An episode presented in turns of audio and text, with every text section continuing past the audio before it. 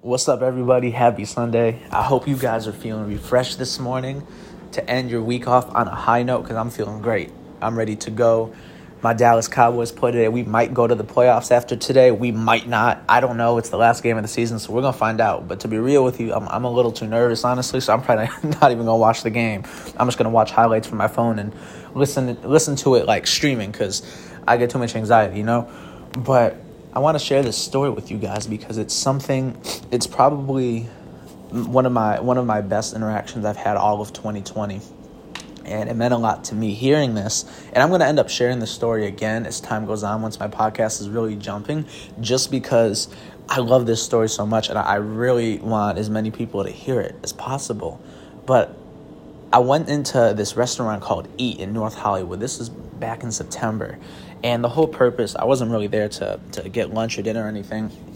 I just wanted to go ahead and bless somebody else and pay for their meal.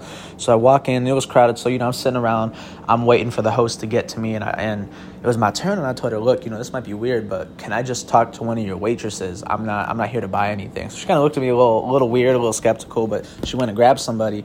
I can't remember her, her name for the life of me, but I started talking with her and I was like, look, you know, I'm not here to, um, I'm not here to eat.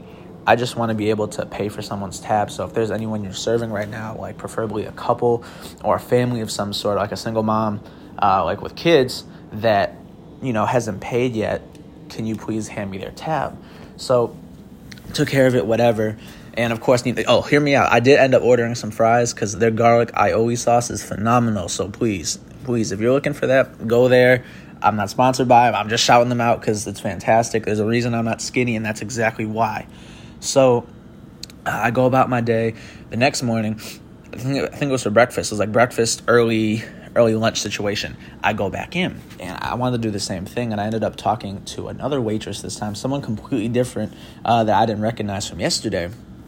And she was like, Hey, were you the guy by any chance that came in here yesterday and paid for someone's meal? And I was like, Yeah, that was me. And she said, Look, I just want to let you know how much that meant to not only myself, but all the staff in here because we've been having just a really tough time with COVID and everything going on and in the world. And it just really brightened up our day to see someone come in off the street randomly and just do that. And she said, Not only that, but after you did it, that person did it to somebody else. And the cycle continued for like five to six different people, just paying off each other's tabs. And when she told me that, like my mind, my mind was blown. It, it, it's crazy because, again, I just walked in there randomly. I just wanted to do it, and that was it. Uh, on day one, I didn't have any idea that it was going to cause this ripple effect. I didn't know that it was going to move these two gentlemen so much that they were going to go ahead and take care of the tab of somebody else. And then that person was so moved, and they, you know what I'm saying? I no idea. That wasn't the intention. It never even crossed my mind. And the fact that it did ju- just once again proved that idea of kindness, eh, kindness, you know, compassion, whatever you want to call it, does create a ripple effect of some sort. Sometimes we might we may not always recognize it, we may not always see it, but it happens. So today, January 3rd, maybe it's the 4th, I don't even know at this point.